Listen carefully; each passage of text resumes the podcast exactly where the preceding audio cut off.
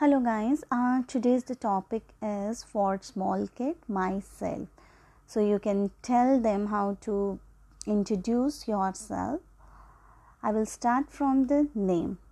Like i am chalcha. I am 7 years old. I live in nepal.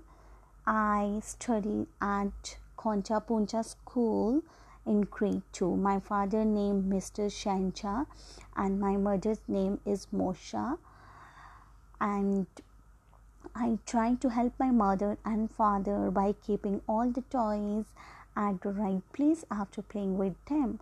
I follow all the instructions from my father and from my teachers and my mother. I follow every advice of teachers and parents. I complete my work regularly and never get late to school. I like play too with my friends.